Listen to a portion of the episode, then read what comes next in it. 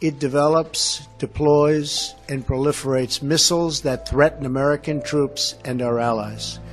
It harasses American ships and threatens freedom of navigation in the Arabian Gulf and in the Red Sea. تاریخ را ما باید دقیقتر بخوانیم بهتر بخوانیم در شست و چند سال گذشته با مردم ایران چه کرده اند و در طول چهل سال بعد از پیروزی انقلاب چگونه با مردم ایران رفتار کرده اند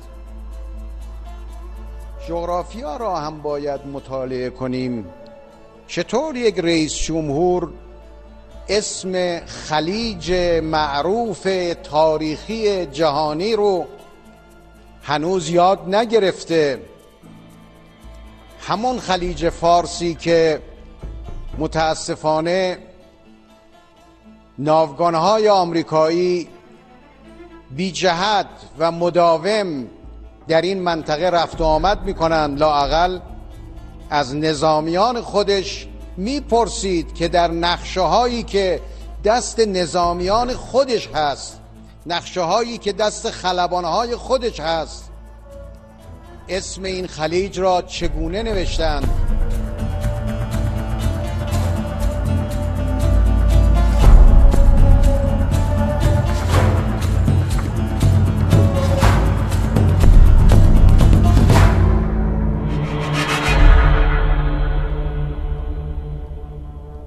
جمعه شب این هفته آی ترامپ مصاحبه جنجالی رو داشتن که به زعم ما ایرانی اصلا جذاب نبود.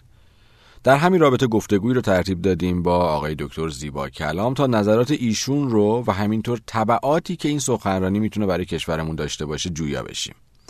من خدمت آقای دکتر و همینطور همه شنوندای عزیز سلام عرض می‌کنم و ازتون دعوت می‌کنم که این گفتگوی جذاب رو بشنوید.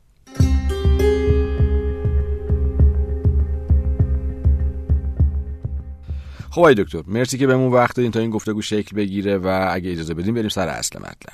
موضوع سخنرانی بحث برانگیز و جنجالی آقای ترامپ که مطمئنا میلیون ایرانی در سراسر دنیا اون رو به صورت زنده از شبکه های فارسی زبان مشاهده می و همینطور حملات جدی واجه های زشت و به خصوص اون بخشی که از خلیج عربی نام بردند باعث شد که تو فضای مجازی اتفاقات زیادی شکل بگیره و در واقع این این گفتگو یا این مصاحبه به یکی از ترندهای خبری تبدیل بشه. خیلی هم سریع. منتها من جایی ندیدم که شما روی این قضیه کار کرده باشین نقطه نظری داشته باشین و در واقع این از چیزایی بود که برام خیلی جالب بود که چرا آقای زیبا کلام هنوز موضع رسمی یا نظری رو اعلام نکرده. با توجه به اینکه بسیاری از اصلاح طلبها و اصولگرا این نطق محکوم کردند خود جناب آقای روحانی دقایقی بعد از مصاحبه آقای ترامپ توی نشست زنده خبری یه گفتگوی بسیار بسیار جذابی رو شکل دادن نطق خیلی جذابی رو انجام دادن و ما همچنان از شما چیزی ندیدیم و این شد باعث اینکه ما این گفتگو رو ترتیب بدیم. می‌خوام بدونم تو اولین سالم نظرتون رو بدونم در مورد نطق آقای ترامپ سکوت شما و مواردی که در این مورد صلاح می‌دونید رو در واقع برای ما بیان کنید. با نام و یاد حضرت حق شما درست میفرمایید. من هیچ واکنش خاصی نشون ندادم. برای اینکه خب بسید چه واکنشی میشه نشون داد در قبال اونچه که آقای آقای ترامپ گفتن.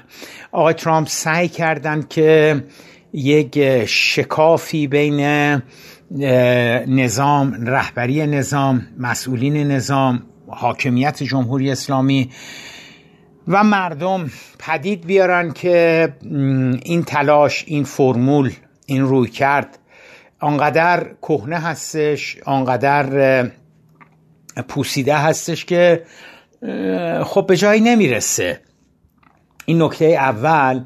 نکته دوم هم اگر قرار بودش که برخی از ایرانیان حالا بگن که خب بله ایشون به مردم مردم ایران رو خیلی بزرگ دانسته بزرگ گرفته گفته تاریخ چه می‌دونم با شکوهی شما دارید تمدن با شکوهی شما دارید. ولی خب به حکومت جمهوری اسلامی ایران حمله کرده. اگر هم به فرض ایرانیایی می بودن که مثلا تحت تاثیر این روی کرد قرار می گرفتن با گفتن خلیج عربی در حقیقت اونها رو هم علیه خودش کرد آقای, آقای ترامپ. ببینید من یکی دو تا نکته هستش که به نظرم می‌رسه که خدمت شما بگم. اولین نکته این که نطقه های آقای اوباما رو من چون حالا یه مقداری زبان انگلیسی می‌دونم واقعا لذت میبردم وقتی آقای آقای اوباما سخنرانی می‌کرد.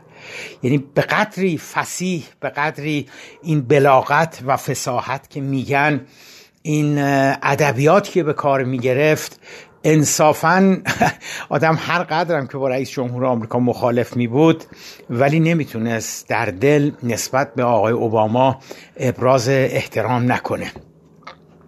اون وقت در مقابلش آقای ترامپ هستش که واقعا با لحن خیلی کوچه بازاری صحبت می‌کنه. حالا چه در مورد ایران چه در مورد مسائل دیگر. اما در خصوص اون چه که در مورد ایران گفت بله شما کاملا درست میگید. ایشون تلاش کرد که شکافی بین حکومت ایران و مردم ایران ایجاد بکنه که اگر هم به قول شما قرار بود این شکاف یا به قول خود من موفقیت آمیز باشه با اون داستان خلیج عربی این رو بین برد.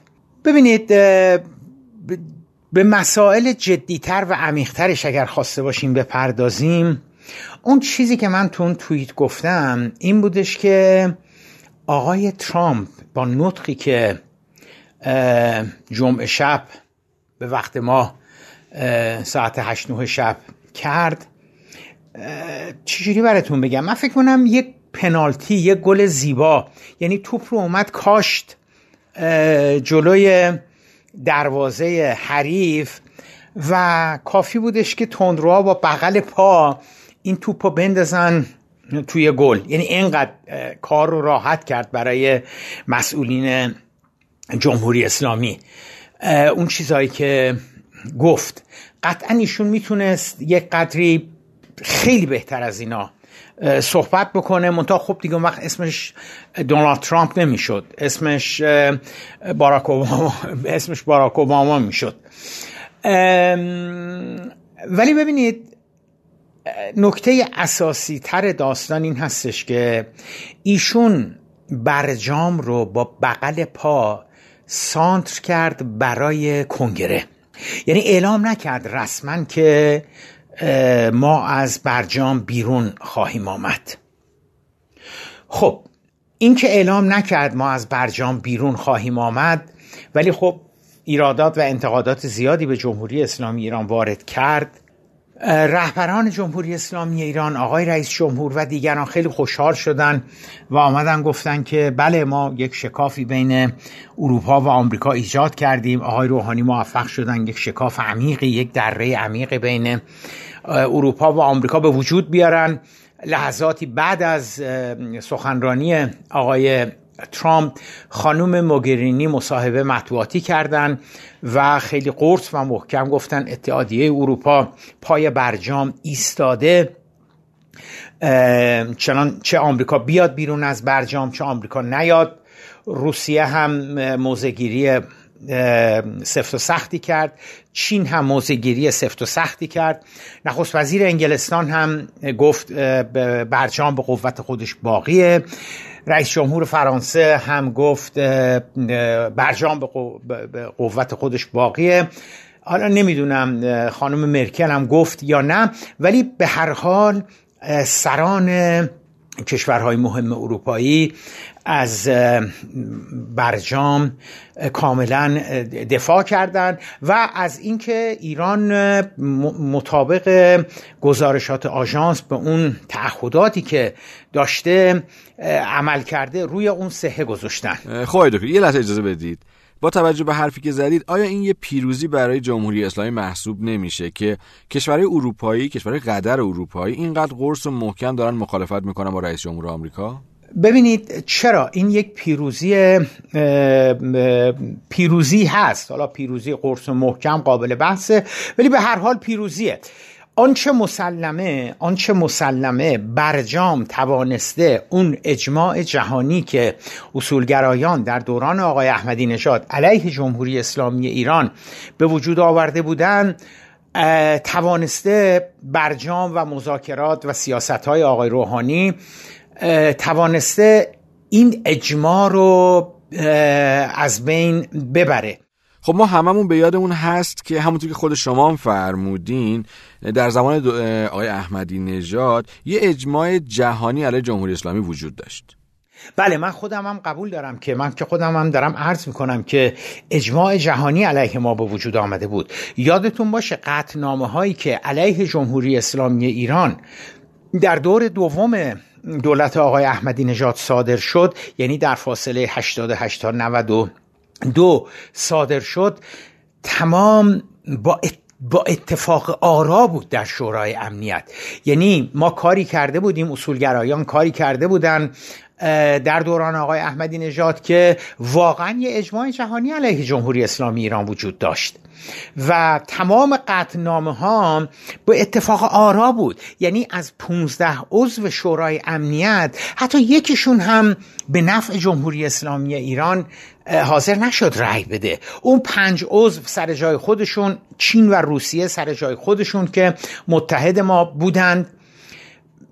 اون ده عضو دیگر شورای امنیت هم علیه جمهوری اسلامی ایران رأی دادن. تمام قطنامه ها به اتفاق آرا بود. خب پس شما چرا یه مقداری دارین با اکراه یا تردید در مورد این وضعیتی که ما فعلا توش نیستیم صحبت می‌کنید؟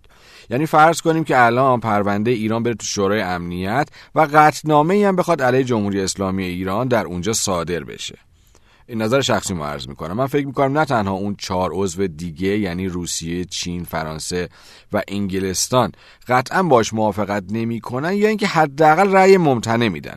اون ده تا عضو غیر ثابت هم که معلوم نیستش چیکار می‌کنن. برای همین یا بنابراین شکسته شدن اجماع جهانی علیه جمهوری اسلامی خب یه پیروزی بسیار درستیه غیر از اینه؟ ببینید من قبول دارم این این این پیروزی این پیروزی خوبی هستش که ما به دست آوردیم. ولی شما یه تردیدهایی هم دارید درسته؟ آره من تردیدهای جدی دارم. برای اینکه ببینید ببینید درسته که خانم موگرینی قرص و محکم پشت ما ایستاده. درسته که انگلستان قرص و محکم پشت ما ایستاده.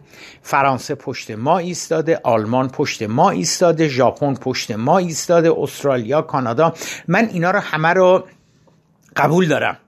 ولی ببینید ببینید همه این کشورهایی که قرص محکم پشت ما ایستادند اینها مناسبات تجاری و اقتصادی بسیار گسترده و عمیقی دارن. من نمی‌دونم صادرات ایتالیا چقدر هستش به, به, به آمریکا. من نمی‌دونم صادرات آلمان چقدر هست به آمریکا. ایزن انگلستان ایزن سایر کشورهای دیگر. منتها ببینید اتفاقی که ممکنه بیفته ابرهای سیاهی که ممکنه نزدیک بشن به ما این هستش که ظرف دو ماه آینده که حالا کنگره باید در مورد برجام تصمیم گیری بکنه ممکنه که کنگره یعنی من, من, من فکر می‌کنم یعنی تقریبا مطمئنم که کنگره هم مثل آقای, مثل آقای ترامپ کنگره هم نخواهد گفتش که آمریکا از برجام آمده بیرون. نه کنگره هم برجام رو نگه میداره. ولی به واسطه فعالیت های دیگر ایران فعالیت های ایران در زمینه حقوق بشر فعالیت های ایران در زمینه آنچه که غربی ها آمریکایی ها میگن حمایت از تروریسم برنامه فعالیت های موشکی ایران اینکه ایران در کشورهای دیگر خاورمیانه حضور داره حضور نظامی داره یا به قول خودمون حضور مستشاری داره. ولی خب آمریکایی‌ها به شدت مخالف این حضور هستند. ببینید به واسطه اینها به نظر من کنگره ظرف دو ماه آینده تحریم های جدیدی را علیه جمهوری اسلامی ایران اعمال خواهد کرد. به هیچ وجه هم آمریکایی ها این زحمت رو به خودشون نمیدن که مسئله رو وردارن ببرن به شورای امنیت. چون همونطور که خدمتون عرض کردم اون اجماعه الان شکسته شده. ولی ببینید فرض بگیریم که مثلا یکی از تحریم های آمریکایی این باشه که ما شرکت های آمریکایی رو که یا اصلا شرکت های نفتی رو که بیش از 100 میلیون دلار به عنوان مثال در ایران اجازه نمیدیم که یا مخالف هستیم که بیان سرمایه گذاری بکنیم. یعنی توتال فرانسه در حقیقت وقتی میاد در ایران سرمایه گذاری می‌کنه از دید تحریم های جدیدی که ممکن که چه ارز کنم به نظر من قطعا وضع خواهد شد. خب این این این خلاف اون تحریم های جدید هستش. یعنی شما دارید میگید که از زبان حقوق بین الملل تحریمایی که آمریکا علیه جمهوری اسلامی ایران اعمال می‌کنه جدا از کمپانی و شرکت های آمریکاییه. در واقع دارید میگید که توتال فرانسه یا شرکت های بریتانیایی هم مکلف هستن که این تحریم ها رو رعایت کنن. خیر خیر. من اصلا چنین چیزی نمیگم. اونا مکلف نیستند ولی وقتی که توتال میاد در ایران سرمایه گذاری می‌کنه وقتی شل میاد در ایران سرمایه گذاری می‌کنه وقتی پژو میاد در ایران سرمایه گذاری می‌کنه وقتی فلان کمپانی بزرگ انگلیسی میاد در ایران سرمایه گذاری می‌کنه که انرژی از برق از آفتاب بگیرن یکی از بزرگترین به اصطلاح تأسیساتی خواهد بودش در در ظاهرا کرمان. می‌خوان تأسیس بکنن که خبرش همین حدود یک ماه پیش اعلام شد که یه پروژه خیلی عظیمی هستش که خب صدها میلیون دلار داره میاد سرمایه گذاری بکنه در کرمان که از آفتاب برق بگیرن. ببینید اینها بعدها مشکل پیدا می‌کنن با آمریکا. سر سرمایه گذاری که سر مناسبات اقتصادی و تجاری که می‌خوان با آمریکا داشته باشن. چون که آمدند و در جمهوری اسلامی ایران سرمایه گذاری کردن که کنگره آمریکا گفته که 100 میلیون دلار بیشتر سرمایه گذاری نشه. ببینید سوالی که مطرح میشه این هستش که برای چین آیا حالا من دقیقا نمی‌دونم چین چقدر صادراتش هست به, به آمریکا ولی فکر می‌کنم چینی های چیزی حدود 200 میلیارد دلار در سال جنس صادر می‌کنن به, به آمریکا. چقدر به نظر شما چینیا جنس صادر می‌کنن به ایران؟ ده میلیارد 20 میلیارد؟ فکر نمی کنم بیشتر باشه. به نظر شما آیا چینیا میان اون 200 میلیارد 300 میلیارد جنسی رو که صادراتی رو که به آمریکا دارن فدای 20 میلیارد 30 میلیارد صادراتی بکنن که در ایران دارن فدای فلان پروژه چه می‌دونم احتاس راهنی بکنن که می‌خوان راهن از تهران بکشن مثلا به, به رشت از رشت می‌خوان بکشن به انزلی. حالا چینی هم اومدن سرمایه گذاری کردن. درسته خب برایشون یه سودی داره ولی به نظر شما میان ریس بکنن به خاطر سودهایی که به خاطر مناسبات تجاری و اقتصادیشون با ایران بیان ریسک ریسک سردی اقتصادی آمریکا رو بپذیرن. بنده فکر می‌کنم هیچ کشوری این کار نخواهد کرد. نه استرالیا می‌کنه نه کانادا می‌کنه نه ایتالیا می‌کنه نه هیچ کشور دیگری. ولی خانم موگیرینی خیلی قرص و محکم پشت ایران در اومدن. منم قبول دارم. بنده هم مصاحبه مطبوعاتی خانم موگیرینی رو دیشب دیدم. ولی ببینید اون که تصمیم می‌گیره که بیاد در ایران سرمایه گذاری بکنه یا نکنه شرمندتونم اون خانم موگیرینی نیست. اون کمپانی فیاته. اون کمپانی های بزرگ ایتالیایی هستن. اونا هستن که تصمیم می‌گیرن که بیان در ایران سرمایه گذاری بکنن یا نکنن. نظام سرمایه داری اقتصاد آزاده. می‌دونید این یعنی چی؟ این یعنی اینکه کمپانی فیات کمپانی شل کمپانی کمپانی اکسون و غیره یک پول سیاه هم واسه اینکه خانم موگیرینی چی دوست داره چی دوست نداره؟ خانم ترزامی چی دوست داره چی دوست نداره؟ خانم آنگلا مرکل چی دوست داره چی دوست نداره؟ فاتح هم نمی‌خونن. کمپانی های بزرگ شرکت های بزرگ نگاه می‌کنن به اینکه کجا درآمد بیشتر دارن کجا سود بیشتر دارن. و اگر ببینن که اون سودی که در ایران دارن اون داره سرمایه گذاریشون مناسبات دیگرشون رو با آمریکا به خطر میاندازه. ببینید زودتر از اون که فکر کنید از ایران خواهند رفت. زودتر از اون که فکر کنید میان و تحریم می‌کنن ایران رو. حالا خانم موگیرینی بگی که من من جون و عمرم آقای ظریف هستش. من با آقای ظریف فوق العاده احترام می‌ذارم. آقای روحانی که لبخند می‌زنه دل من همینجوری میریزه. بگه اینها رو. ولی عرض کردم اونی که سرمایه گذاری باید بکنه نه خانم موگیرینی هستش نه, نه پرزیدنت مکرون هستش هیچ کدوم اینا نیستن. البته این قانون در مورد روسیه و چین صدق نمی‌کنه چون همونجوری که می‌دونیم در روسیه و چین هنوز اقتصاد آزاد حرف اول رو نمی‌زنه.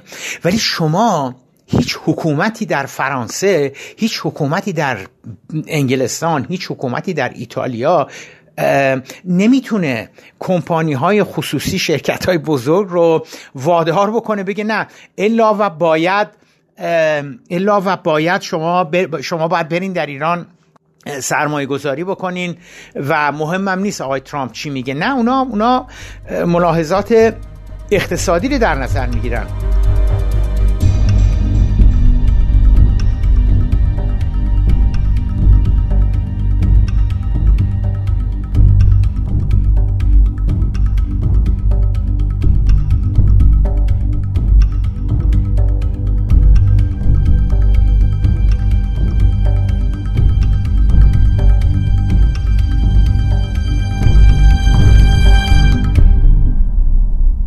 پس علا رقم صحبت هایی که آقای ترامپ جمعه شب انجام دادند شما همچنان نگران هستین که تحریما برگرده. بله بله من خیلی جدی نگران بازگشت تحریم ها هستم. برای اینکه آمریکا قدرت زیادی داره قدرت اقتصادی زیادی داره. آمریکا اقتصاد اول جهان هستش و هیچ کشوری عرض کردم هیچ کشوری نمیاد این ریسک رو بکنه که بره تو لیست سیاه وزارت خزانهداری آمریکا وزارت دادگستری آمریکا وزارت خارجه آمریکا به صرف اینکه مثلا آ سود داره از, از, از, از مناسبات اقتصادیش با ایران به دست میاره. یعنی چیزی که شما دارید میگید معنی عملیش این میشه که تحریم ها حتی بدون اینکه آمریکایی ها از برجام خارج بشن هم مجددا می‌تونن برگردن. درست میگم استاد؟ بله بله بله بله. شما کاملا درست دارید می‌گیرید. تحریم ها می‌توانن برگردن. حتی در شرایطی که آمریکایی ها از از برجام خارج نشدن. بنابراین باید توجه داشته باشیم که این شادی و شادمانی و سرور و نشاط و دیشب دیشب یکی پس از دیگری رادیو تلویزیون آهنگای ایران بزرگ خلیج فارس بزرگ مثل اینکه مثلا حالا یه پیروزی خارق العاده جمهوری اسلامی ایران مثلا به دست آورده. نه این این شادی ها و این خوشی ها و این سرورها که ظرف چند روز آینده تمام بشه البته من خدا دلم می‌خواد که این اتفاق نیفته. من خدا دلم میخوادش که کنگره تحریم های جدید علیه ایران اعمال نکنه. ولی بعید به نظرم می‌رسه. برای اینکه عرض کردم تحریم هایی که علیه جمهوری اسلامی ایران هست فقط مسئله هسته ای نیست. چیزی که اصولگرایان و تندروها و مخالفین برجام در ایران نمی‌خوان توجه بکنن هم میگن اون این تحریم هست اون تحریم هست. آره خیلی از تحریم ها هنوز علیه جمهوری اسلامی ایران هستن. ولی همونجور که آقای عباس عراقچی گفت همونجور که آقای ظریف گفت همونجور که آقای تخت روانچی گفتن این تحریما که الان اصلا ربطی به هسته ای ندارن. این تحریما به خاطر نقض حقوق بشر هست. این تحریما به خاطر اونچه که غربی ها می‌گویند حمایت ایران از تروریسم هست. این تحریم ها به واسطه اون هست به واسطه نقش ایران در سوریه در عراق در یمن در لبنان هستش که آمریکایی‌ها معتقدند که ثبات رو داره در خاورمیانه به هم میریزه. ببینید اینها هستند که باعث اون تحریم ها شدن و تحریم هایی که خواهد آمد در حقیقت به واسطه اینها هستش. نه به واسطه اینکه ایران ایران برجام رو نقص کرده. آی دکتر شما از معدود ایرانیایی هستید که این بحث روح برجام رو مطرح کردید. آقای ترامپ هم تو نطقشون گفتن که ایران روح برجام رو نقض کرده. قبلا هم آقای ترامپ این مسئله رو گفته بودن. شما به چیزی به اسم روح برجام قبلا باز اشاره کرده بودید. من دقیقا می‌خوام بدونم روح برجام چیه؟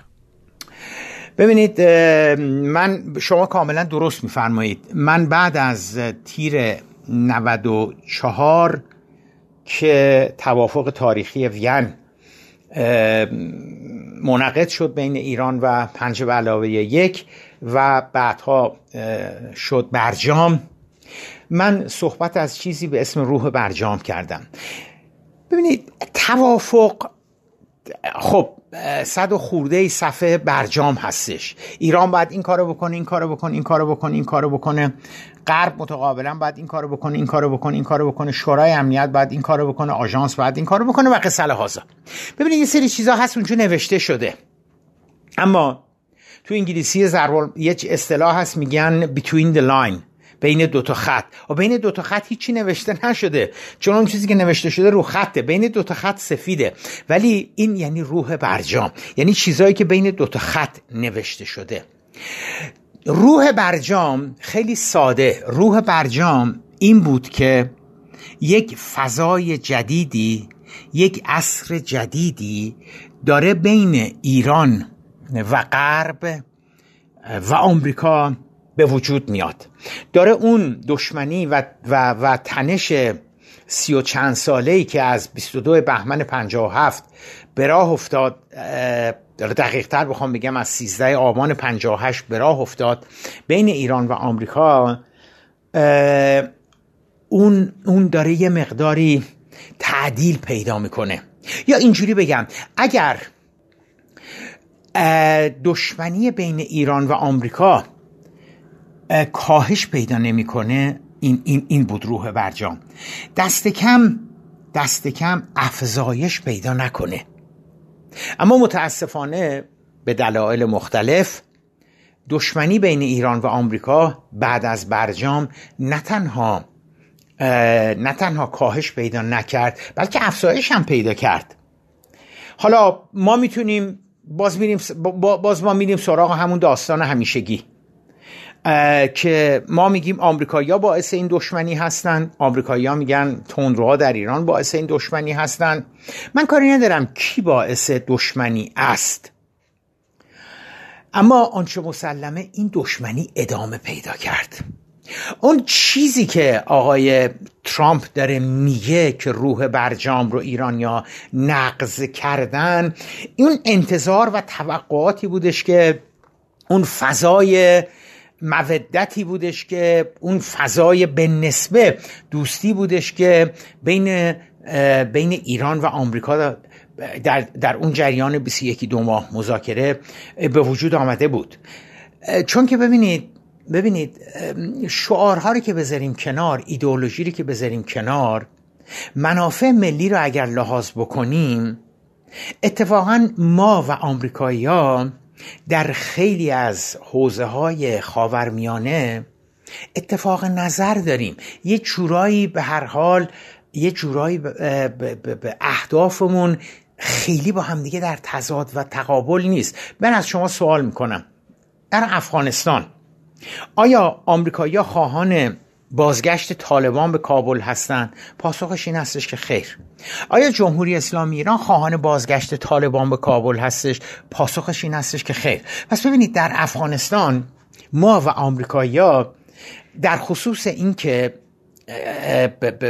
طالبان باز نگردند به کابل و این دولت فعلی کابل بتونه یواش یواش ثبات و امنیت رو در برقرار بکنه. ما و آمریکایی اتفاق نظر داریم. بریم سراغ عراق. آیا آیا جمهوری اسلامی ایران می‌خواد دولت آقای حیدر عبادی تضعیف بشه بین بره و داعش قدرتمند باشه؟ پاسخش این هستش که خیر.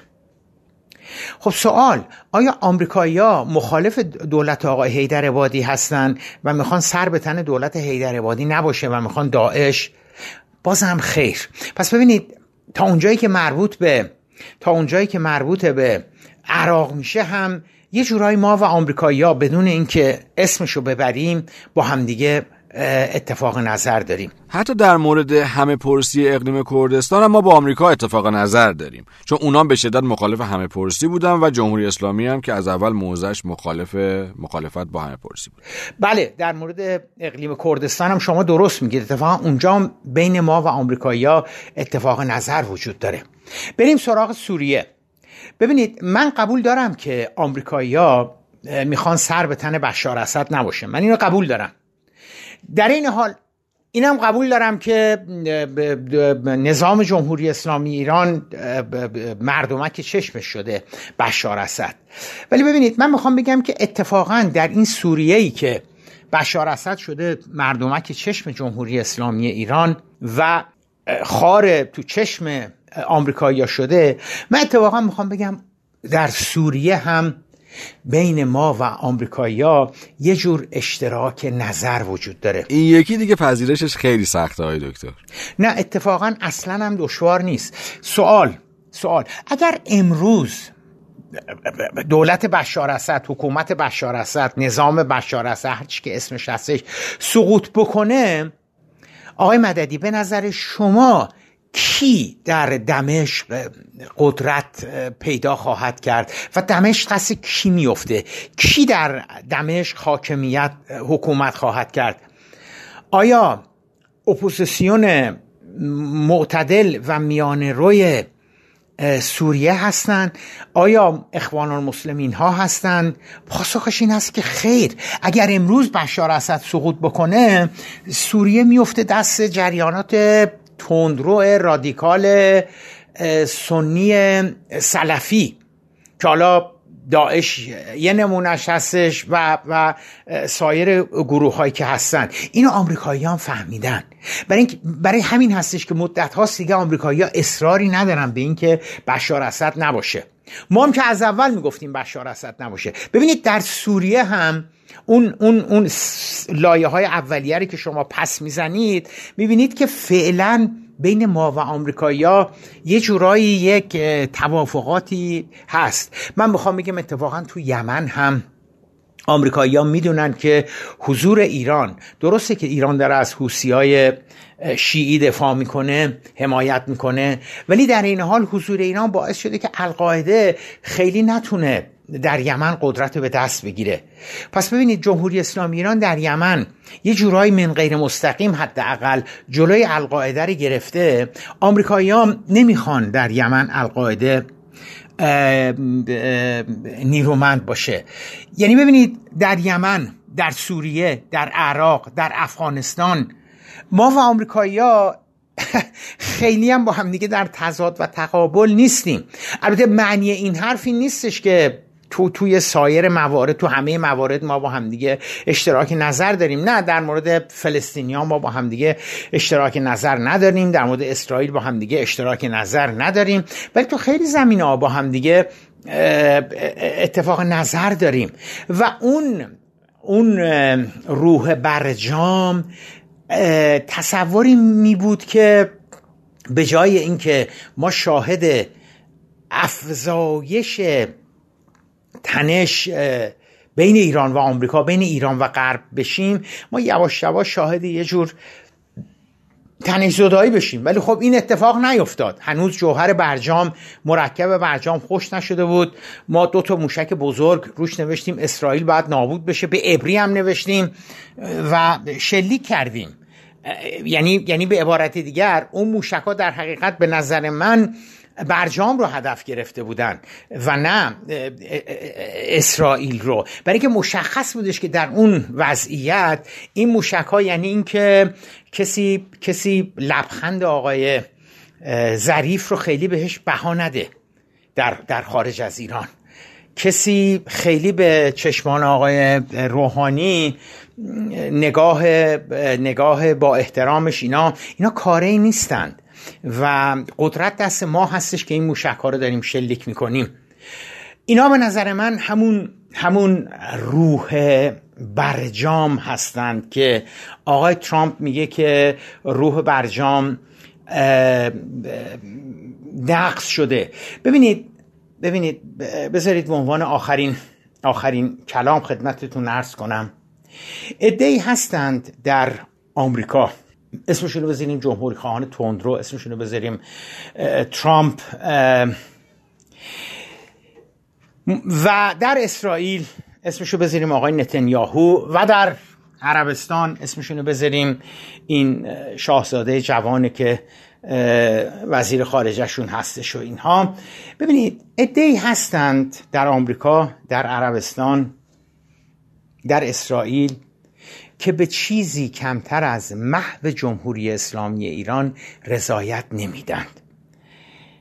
بنابراین نمی‌گذارند که تنش زدایی بین ایران و آمریکا ایران و غرب به وجود بیاد. امیدوار هستند که تداوم تنش بین ایران و آمریکا بین ایران و غرب به هر حال اگر هم جمهوری اسلامی ایران را بین نمی‌بره لاقل ضعیفش بکنه. ادهی هم در داخل کشور هستند که به هیچ وجه نمی‌خواهند که هیچ جور تنش زدایی با آمریکا و با غرب صورت بگیره. درسته که اهداف این دو گروه با همدیگه 180 درجه مغایر هستش. ولی در اینکه تنش تنش زدایی و کاهش دشمنی بین ایران و آمریکا صورت نگیره هر دوتاشون با همدیگه موافق هستن. آقای ترامپ بنابر دلایلی می‌خواهد دشمنی با ایران بین ایران و آمریکا ادامه پیدا بکنه. آقای نتانیاهو بنابر دلایلی می‌خواهد دشمنی بین ایران و آمریکا و غرب ادامه پیدا بکند. پادشاه عربستان به همون دلیل می‌خواد دشمنی ادامه پیدا بکنه. اونا دلایل خودشونو دارن. تندروهای داخل کشور هم اونا هم دلایل خودشونو دارن. منتها منتها اینا بس خاطر دلایل خودشون تندروهای خودمون. تندروهای خارج از ایران هم بنها بر دلایل خودشون. اما در عمل هر جفت در حقیقت باعث میشن که تنش و دشمنی بین ایران و آمریکا بین ایران و غرب علا رقم برجام ادامه پیدا بکنه. و این دقیقا چیزی هستش که اتفاق افتاده. امیدوار هستم که ظرف دو ماه آینده کمتر بیشتر کنگره به تحریم های جدیدی رو علیه جمهوری اسلامی ایران وضع نکنه. ولی اگر وضع بکنه نمی‌دونم. اصلا اصلا میترسم از از تحریم هایی که کنگره وضع بکنه. به خاطر همون تحلیلی که خدمتتون عرض کردم که اگر آمریکایی ها تحریم های را علیه جمهوری اسلامی ایران وضع بکنن قدرت اقتصادیشون باعث میشه که خیلی ها در حقیقت اون تحریم ها رو علیه ما اعمال بکنن.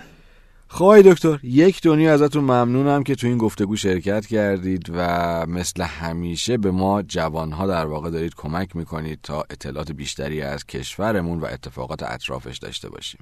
بی نهایت ازتون سپاس گذارم منم از شما ممنونم آقای مددی.